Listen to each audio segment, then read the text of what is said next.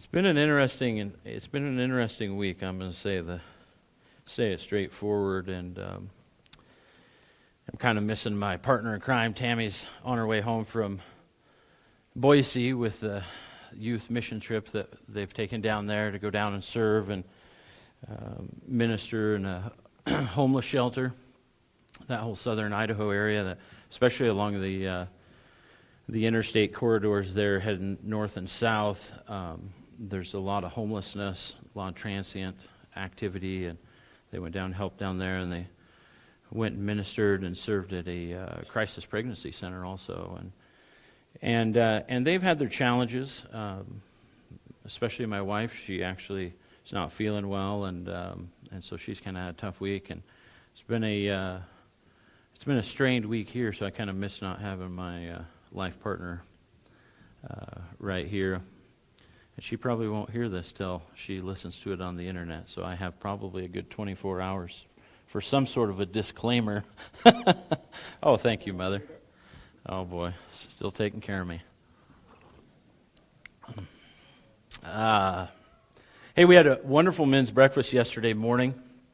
Um, just a reminder out there, it's the second Saturday of every month, 8 a.m. right here. Um, and uh, great discussion. It's time for it's a it's an opportunity for guys to just kind of circle up and hey, let's talk about stuff, right? Let's talk about what's going on in life. And usually somebody has some something that you know a conversation piece to get something started. But a lot of times those conversations will take you know a twist and a turn, and and those are good things because. Uh, as we open up and talk about the things that are going on in our lives, the things that stress us out, the things we're excited about, uh, the things that are concerning, the ups and downs, you know, conversation just kind of happens, and that's a good thing. That's a lot the way yesterday was. And there was just some, I thought, some really good encouragement that came out of that. Um, uh, I was kind of melted down. Uh, Brock, if you don't know Brock McMillan, he's sitting right in the middle with a red sweater on.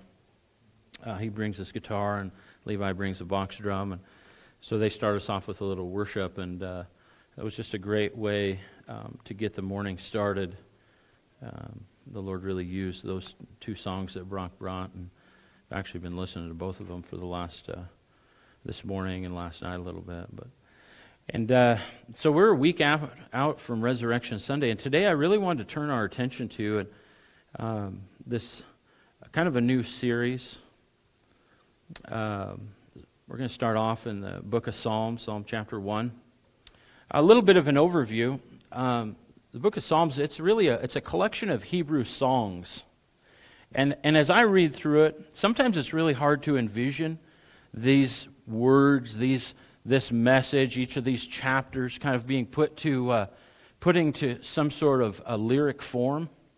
Uh, but that's, that's because of our culture, not because of the culture they were written in. They were very popular. Uh, you grew up, if you grew up in in Israel, which I'm sure none of us did, but if you grew up in Israel, uh, even today, you would sing through these songs. It's the largest book of the Bible. Uh, largest book of the Bible, and it follows the oldest book of the Bible uh, in your Bible. The oldest book of the Bible is the book of Job. Uh, it was, they consider, scholars consider it was the very first book that was written. And, uh, but the largest book of the Bible, Psalms, is, comes just after Job. It's typically right in the middle of your Bible. Like uh, that was always something I always did. You know, it's just when I was young, I would just kind of like, "Well, where where should I read today?" And I just flipped the thing open, and it typically came to the middle, and uh, somewhere in Psalms, and um, but it's the largest book. It's right in the middle. Uh, there's over 2,461 verses are recorded in the book of Psalms. Over 40,000 lyrics, over 40,000 words. And there's different types of authors. Uh, mainly, King David is the, the author. We kind of think of it in an overview kind of a way. Um, but there's different authors. There's some authors, like the very first one we'll get into today. Um, Psalm 1 is not, they don't know who wrote Psalm 1. Uh, but it made it into the, uh, the song book, as it were, uh, in Israel. And so it's number one. Um, Solomon wrote some of them. There's different authors, different musicians that wrote some of these. Um, and it's different types of Hebrew poetry in the Psalms. When we think poetry, like when I was in school, and uh, this is both a, an announcement and a confession. I hated English. it was like the worst class. Like, I would rather go to auto shop twice or three times than go to English class, but I knew it was valuable, right? And I know that there's people in here that really value the English language, probably a lot more than me. Um, and, but when we think of poetry, we think of words that rhyme. We think of a lyric, we think of, you know, we think of it in that context.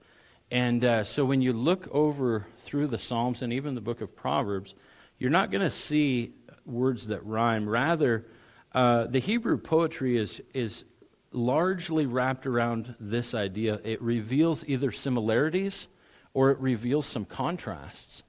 And, and you think of the book of, of uh, Proverbs, which is right after the book of Psalms, it brings out these ideas of contrast. The wise man acts this way, the foolish acts that way. You know, uh, the saved act this way, you know, the unsaved act this way. Somebody that's prudent, you know, will, will do these things, and somebody that's not will do these things. It's the idea of contrast is really the Hebrew uh, poetry style, if you want to call it that way. It's an interesting observation uh, in this way is that the book of the, the totality of Psalms really it seems that every possible human emotion is somehow addressed or covered in the book of Psalms. And, and that's, a, that's, those are good things. This is why it makes it such an awesome book to go through, regardless of what's going on in your life. If you're, if you're up, if you're in full celebration mode, and things are flying high, and things are great, man, there's awesome verses for that in the book of Psalms. If, if you're in doubt, if you're unsure, if you're uh, troubled, if you're in pain, if you're in grief, the book of Psalms is a great book to go to because the authors, every single emotion that we would ever have as humans is really addressed in this singular book of the Bible. Uh, and there's lots of it. There's lots of occasions in there where those things are, are covered in the book of Psalms. Uh, you could really say that the overarching theme. Uh, you could really say that the overarching theme of Psalms is this it's, it's that life's hard, and life's been really hard this week. It's this it's that life's hard, but God is good. Life's really, really can be difficult sometimes. It can really be painful. It can really feel like you're drugged through the mud in life. It can really feel unfair, as it were, as we would count fairness. But here's the reality of that arching theme of the book of Psalms is that God is good. And God's got a good plan for your life. God's got a good plan for your future. And so life's hard, but God is good. Psalms is really a treasure trove of encouragement in difficult times because God's good. Psalms reveals the deep well of despair and the Lord's long rope to rescue you because God is good in that way. He rescues those people. He rescues us. He rescued me. He's got a rescue for everybody. Psalms displays that raw emotion of the battle, but it also displays in the book of Psalms, it, it, it, it displays this real, raw emotion that primarily King David has, but it also reveals the rescue that the king brings, King Jesus brings, because God is good. And Psalms, the book of Psalms reveals this contrast. We talked about that a little bit it reveals this contrast of good and evil, right and wrong, the godly versus the ungodly, because God is good. So take your Bibles or look up on the screen. There's really only there's only six verses to this first chapter. We'll turn to the first book of Psalms. Really, the idea that I want to convey throughout. And I'm not sure how many weeks I'm going to be in here. It might be a series that we kind of come and go from.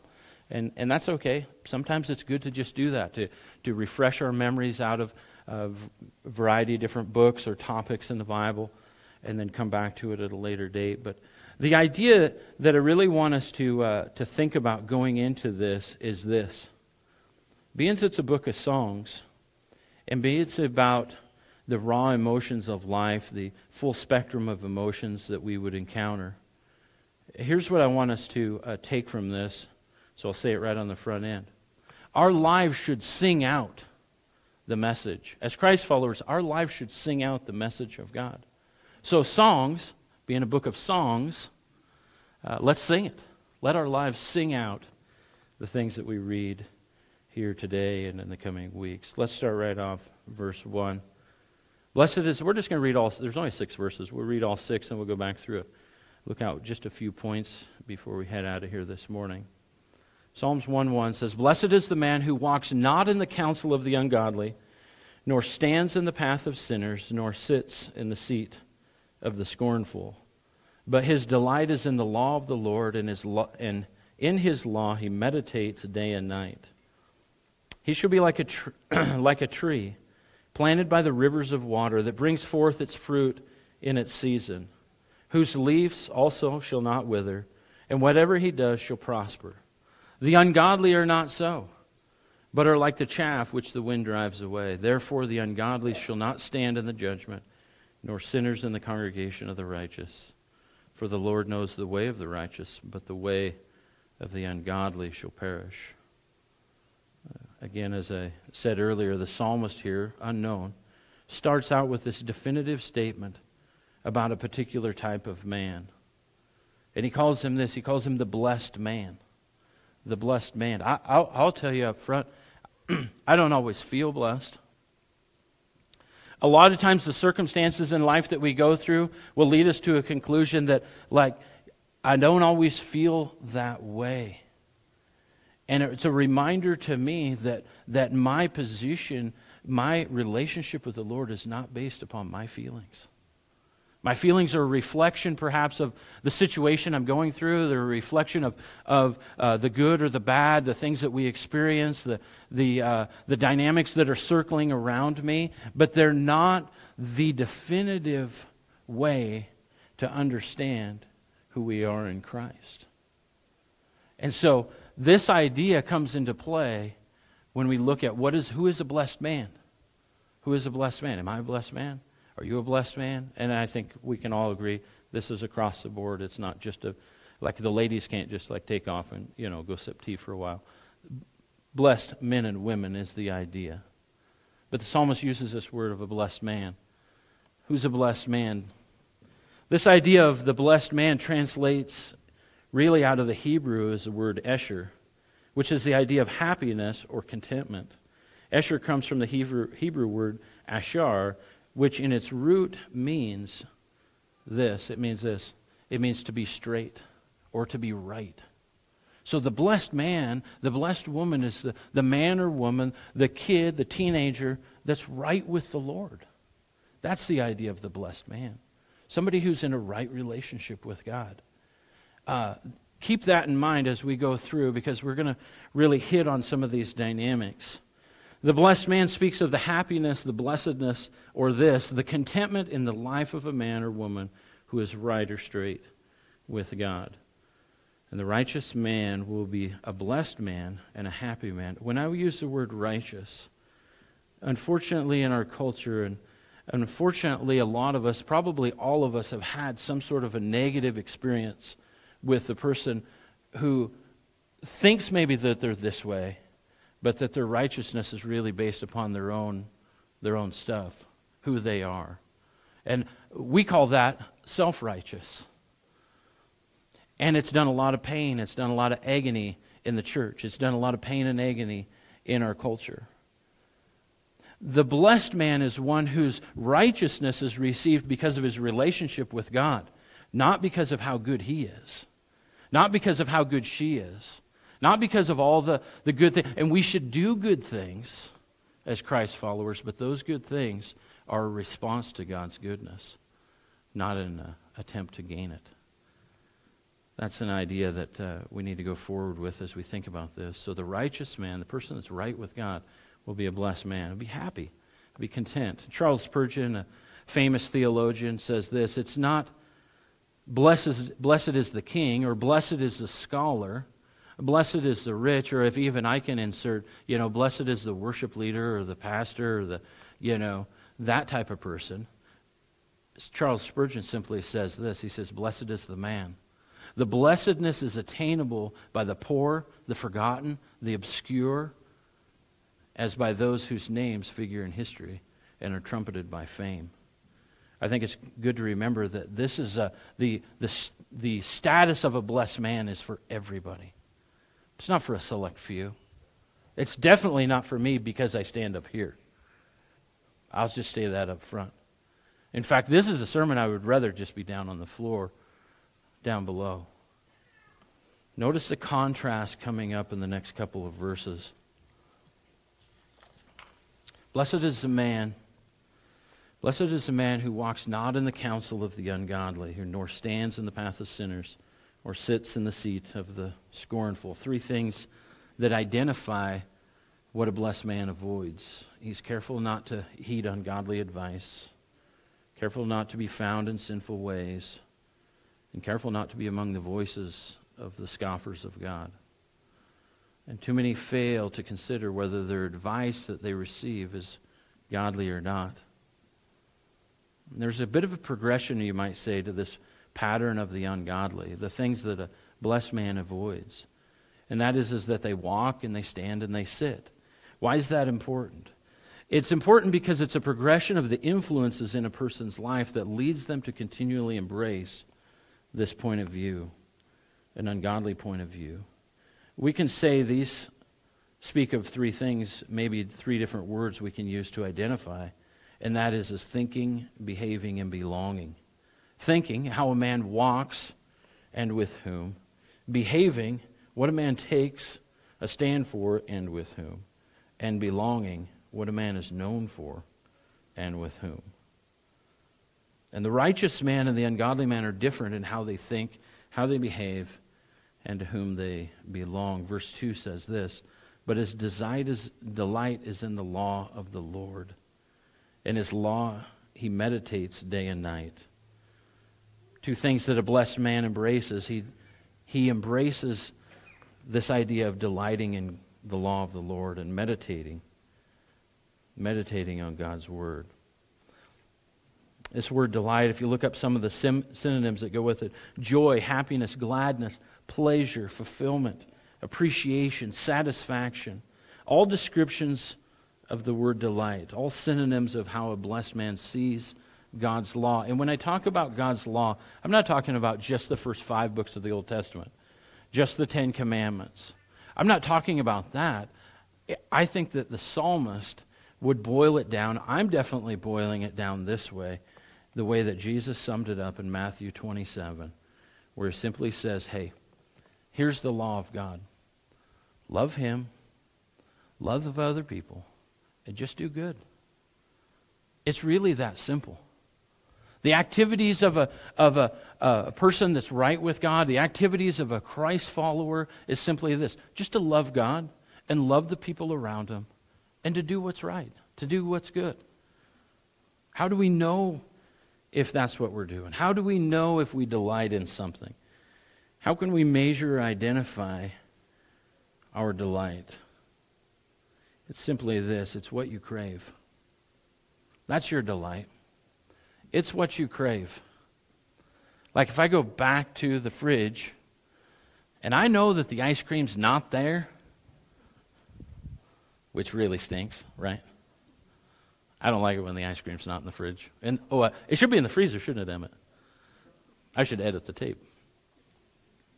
When you go back to the freezer and the ice cream's not there, and I'm like, man, who ate my ice cream? I'm craving ice cream. Right? It's, it's, it's what I delight in. I love ice cream. I love ice cream. That's actually a quote, not a comment. You want to hear the story behind that? Was it last summer that we did Morgan's graduation party from college?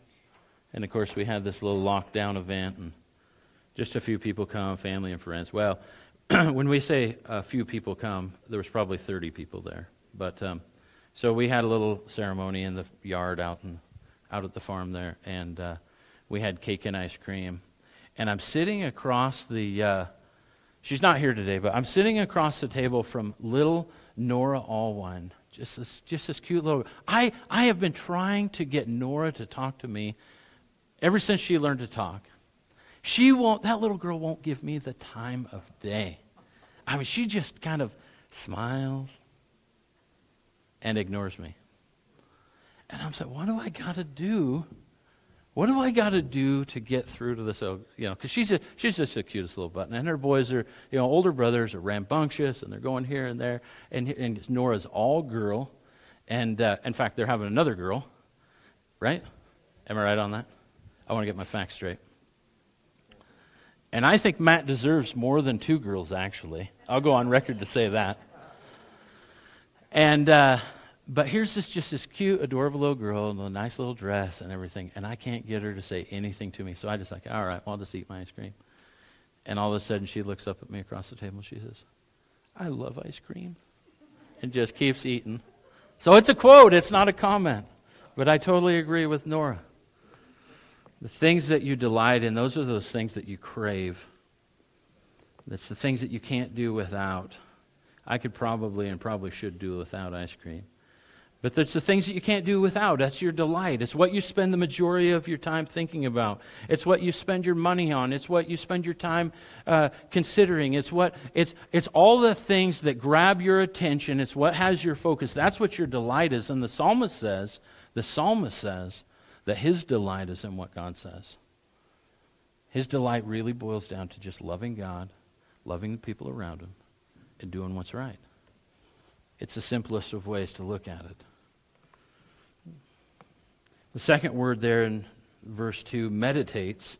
Uh, this word or idea needs really to make a comeback in Christianity, I believe. Uh, and it has kind of a weirdness to it. It has a weird, med- the word meditate kind of has a weirdness to it because of the way our culture hears it and perceives it and what we think about. Like when I say the word, hey, let's just stop and meditate for a while, I'm sure on on more than one, and even on my own neck, probably a hair or two will go up because we, we're, we're not really sure what we're talking about. Like, what's he going to do? Is he going to get in a weird you know, yoga position on the stage? You know, you, I will guarantee you, you do not want to see that. Because it's not going to end well for anybody, especially me. But this word meditate really has this weird connotation in our culture. Shouldn't be there. It's actually a biblical word it's one that should make a comeback in Christianity. Because when I use the word meditate, most people think of a weird, you know, Eastern religion thought. Uh, and I want to bring out a stark difference of, and explain in, ex, in the explanation why I think it should make a comeback. In Eastern religions, Buddhism, Hinduism, even uh, uh, the Islamic faith, uh, the purpose of meditation, really, in, in broad terms, is to empty yourself of thoughts, empty yourself of irritations, to empty yourself of troubles. Uh, to, to, it's, an att- it's an attempt to deal with the fact that life is hard.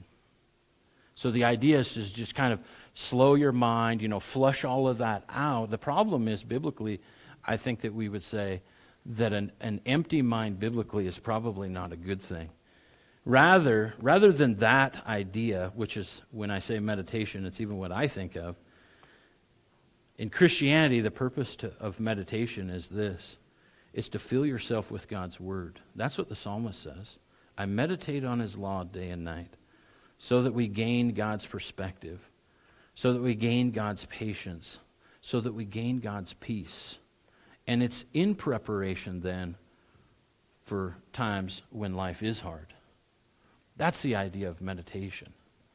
If you think about, if you think about Jesus' uh, temptations, when Satan tempted him three times, what did he do prior to those temptations? He was off, him and the Lord. He was off meditating on God's word. He was doing these things. He was fasting. He was denying himself, denying his own cravings. He was fasting and praying. He was meditating on God's word. That was all in preparation then for a difficult period. Actually, some would say a difficult three years. Right? So the idea of meditating is really not to just empty our mind and to be blank and let whatever flow, whatever's going to flow, flow. It's to meditate, to fill our mind with God's Word. We're called to embrace this lifestyle just two times a day. The Word says day and night.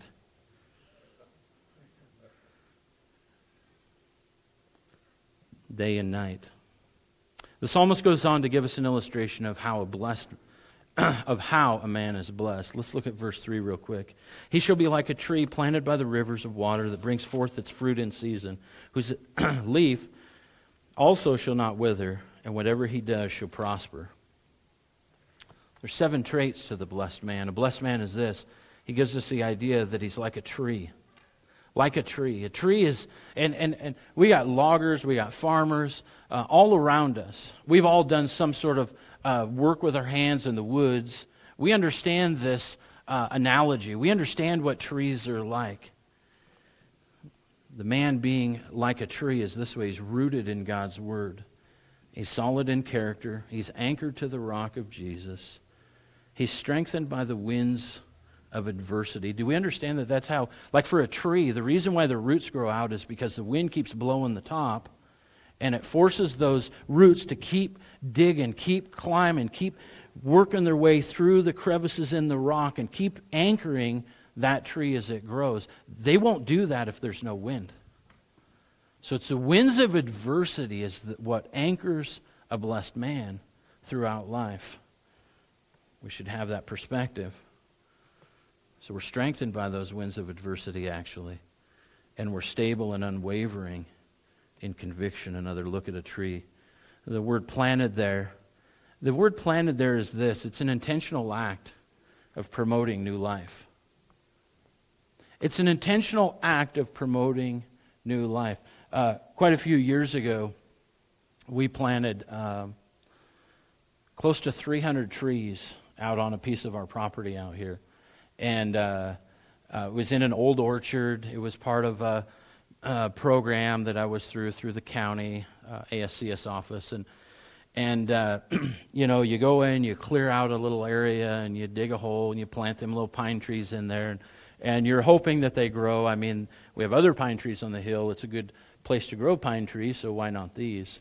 You know, and um, that fall, that fall we had the Marble Valley fire that burned back through, and uh, we lost all 300 of those little trees. But the idea of putting those trees in the ground, that idea of being a, a man or a woman in the Lord that has this idea as part of their life, they are intentional about promoting life.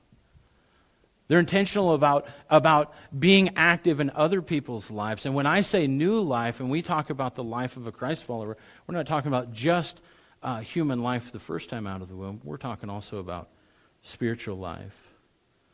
A blessed man or woman is one that is intentional about promoting promoting new life around them.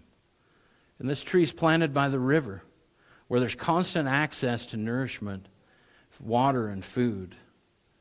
And this tree, this spiritual blessed man, brings forth fruit, the natural progression of the new life is the reproducing itself. That's bringing forth fruit. And it's in season. There's seasons of life all around us winter, spring, summer, fall. Uh, sometimes it's a hard truth because sometimes I know I get really, uh, I love the summertime. Uh, I love the fall. I wish we didn't have six, seven inches of snow, or if you live higher in the mountains, a foot or two every winter. I kind of like winter, but the older I get, the less I like that part. And spring, spring is a season of like ups and downs and disappointments. Am I wrong? Like, how many false springs have we had in the last two months? How many times has it been like, you know, nice and warm one day, and like you go in, I got to take off this jacket, and you go back out, and I'm working on a piece of equipment, and the next thing you know, we have a blizzard, and it's like, where's that jacket? You know, and so spring can kind of be disappointing sometimes. Um, I don't know why I write weird things in my notes. But we don't all live in the 1978's Beach Boys endless summer kind of world. We don't. We don't. We have to experience. We experience in life, not so much I'm talking about the weather the place that we live in, which does have four nice, solid aspects to it. But we have to live through winter, spring, summer, and fall in life. And sometimes that's really difficult. Sometimes that's the part of life being really hard. And sometimes in those, in, in that winter of life where it just seems like it's just gray, gray, gray, and you're wondering, man, like how much vitamin D do I have to take? Or how much antidepressant medication should I be on? You know, where things, frankly, things really stink. And I don't want to be here. I don't want to experience winter in that way. I don't want this type of pain in my life. I don't want this type of, of agony in my life. Or maybe it's in the spring and it's just like kind of that same thing. It's herky jerky, and one minute it's hot, and one minute it's cold. And like, I'm tired of, of my life being up and down. I'm tired of one minute being like sunny hot, and the next minute everything's stuck in the mud. That type of spring. The reality is, is that God has purpose. God has purpose. And so when He says, in season, He brings forth fruit in season. We have to understand that God does have seasons in life. And it's hard to understand that. It's hard to understand sometimes that whatever He does isn't going to wither. Whatever a spiritual man does the word says here, whatever he does shall prosper. The blessed man is going to make things prosper. Sometimes that's really difficult. Sometimes that comes through loss and pain and agony. Sometimes it's from losing a close friend or a relative. Sometimes it's from, from uh, the separation that seems kind of unbearable at times. But it's a reality of what God is doing. And where we have to keep our focus then is the fact that whatever He does shall prosper. We lost a young man in our community this week, in the Colville community. The family's hurting and the family's grieving. And it's been a difficult week. It's been a difficult couple weeks. Well, week and a half. And it's hard sometimes to stay focused, but the reality is and what I've shared with the family is this idea is that regardless of the outcome, God is good and he has a good plan. And what he does, what God does through this life, even in the loss of this life, will be a prospering event in the big scheme of God's plan for the ages. How do I know that's true? How can I, how can I answer the, my own question and, and communicate that that is true? I'll tell you this way because we've experienced it in our own family. 16 years ago, my niece, Shea, lived six months. We don't know why God chose to allow Shea to only live here on earth six months. But that was God's plan, and it was painful. In this situation today, brings up a lot of that same emotion. It brings up a lot of those same thoughts, a lot of that same perspective. And what I know today, 16 years later, is, is those that gripped onto, that held onto, that clung onto God's good plan in spite of the pain and in spite of the agony and the loss and the unanswered questions, still can rejoice in God today. And those that couldn't, don't. And it's really sad. That's sadder to me. That's sadder to me 16 years later than the actual event. Because for Shea or for Dale from yesterday, they stepped right into eternity. No more pain, no more agony. Nothing hurts. There's nothing that doesn't work in their new body. They're having the best day of their life today. I'll guarantee it. I'll guarantee it's true that he's having the best day of his life today. And tomorrow will be better. And the next day will be better. And the next day for Shea will be better. And whoever you've lost, whether it's Greg, he's having the best day of his life right now, Denise. That's what I know is true. And life on this side does get hard. We have to come back and circle back to what the author of, of Psalms 1 is essentially saying and saying throughout the whole book that while life is hard, God has a good plan. And the better we are at understanding God's good plan, the closer we draw to Him on a regular basis. The more we put our faith and trust in Him, the more that we understand that Jesus is the only one that can save us. It's not my great efforts, it's not how good I am, but it's it's that Jesus that saves us. The more that we, that we lean into God in that way and put our faith and trust in Him for all that we are, we will see that good plan play out over the course of time. We will. Here's the evidence. We've calculated two dozen people, maybe not quite two dozen, 15 to 20 people that have come to faith in Christ because of the story of Shea. More than that, maybe closer to two dozen. You have nurses over Children's Hospital, uh, a whole ward of, of medical staff that, that, that just lives this agony day in and day in and day in and day in.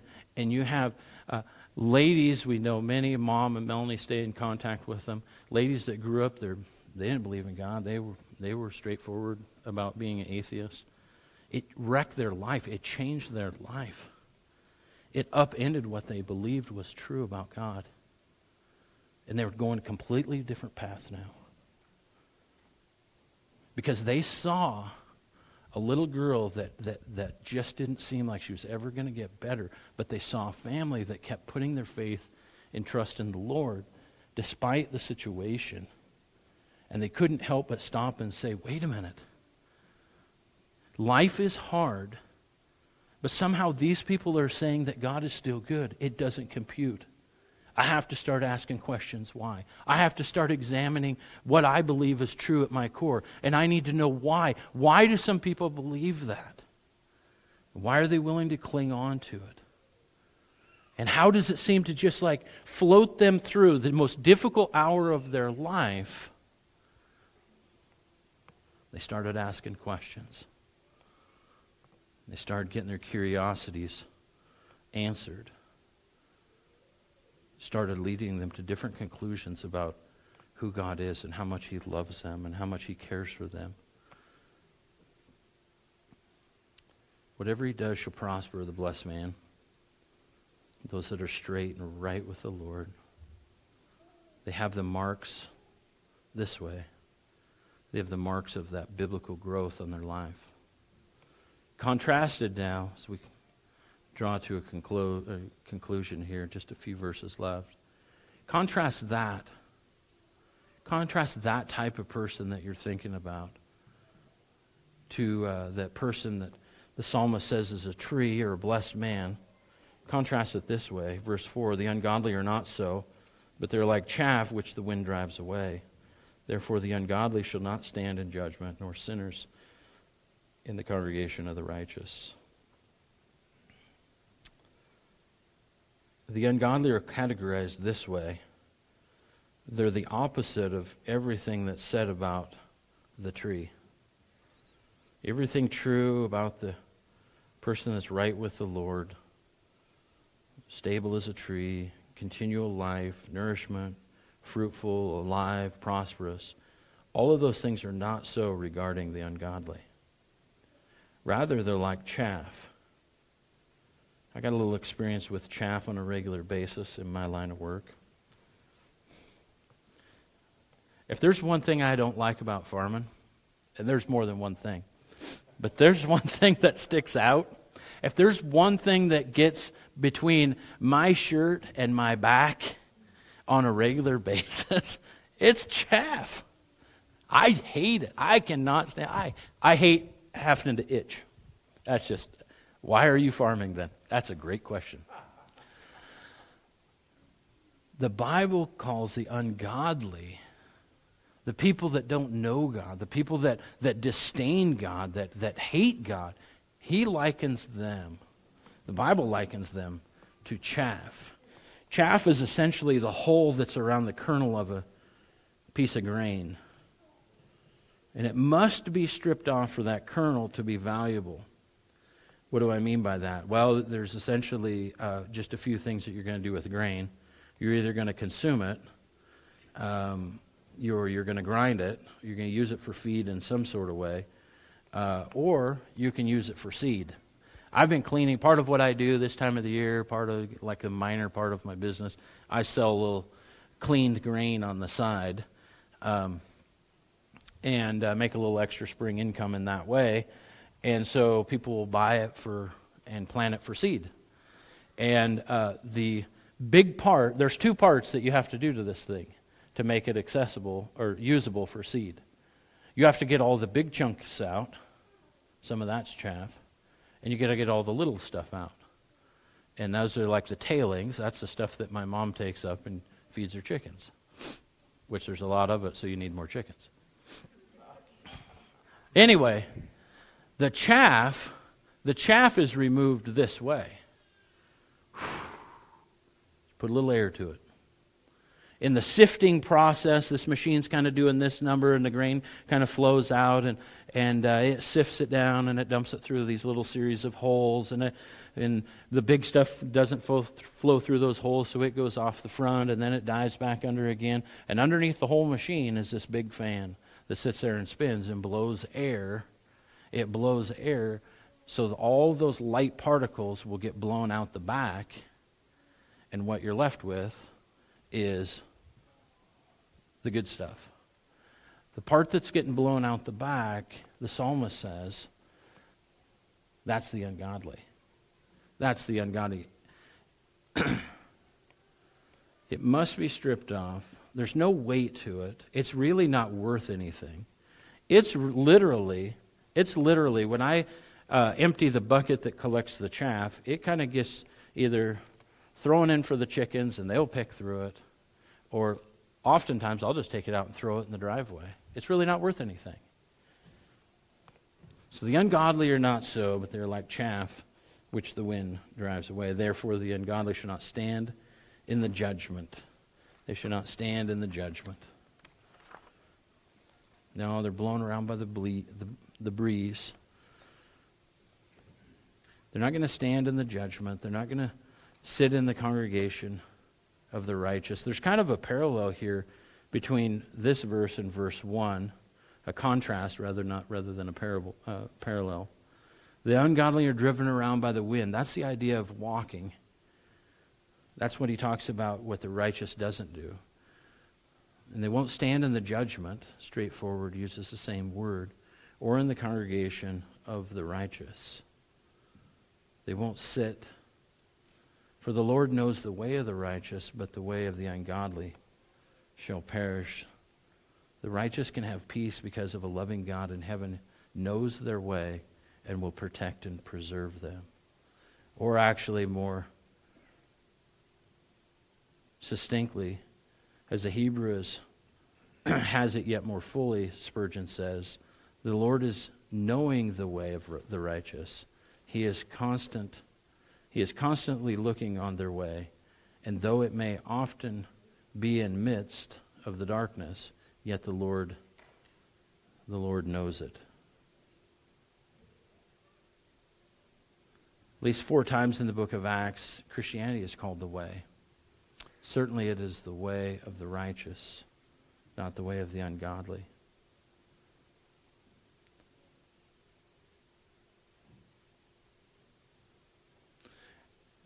As Tim comes up to lead us in communion,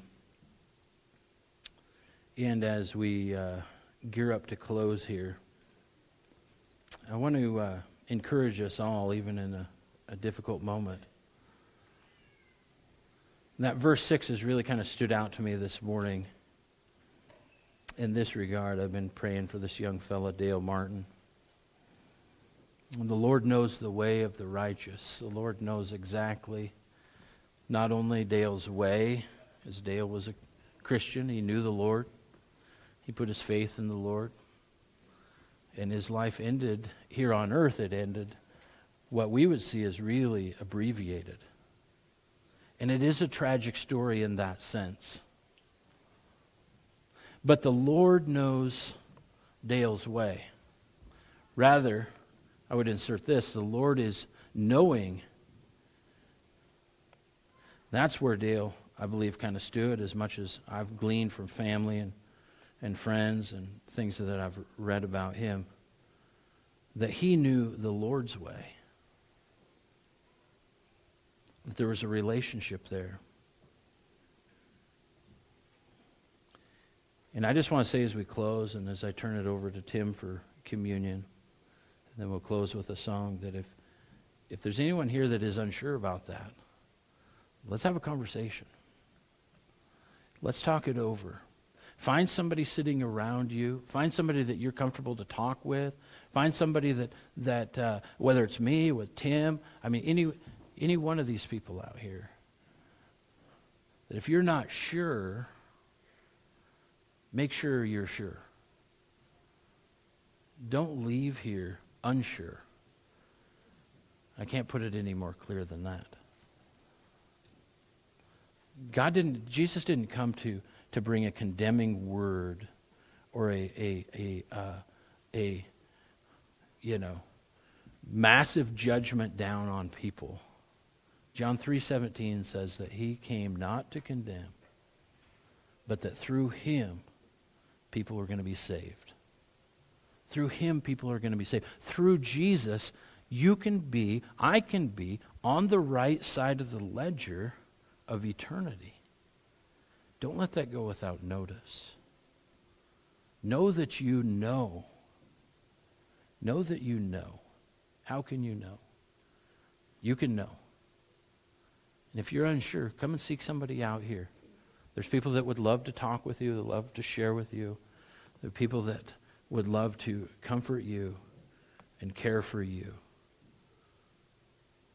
That it's not about the idea of self righteous judgment and proclamation, you know, heralding these people this way and these people that way. I'll leave that up for God to sort out the wheat and the chaff. But He does call. He does call us throughout the pages of Scripture. He does call us to be in that first stanza of verse 6 to be on the way of righteousness. That's why Jesus came, so that we could be saved from our unrighteousness. And he does warn us to avoid the second half, the way of the ungodly. Tim, go ahead.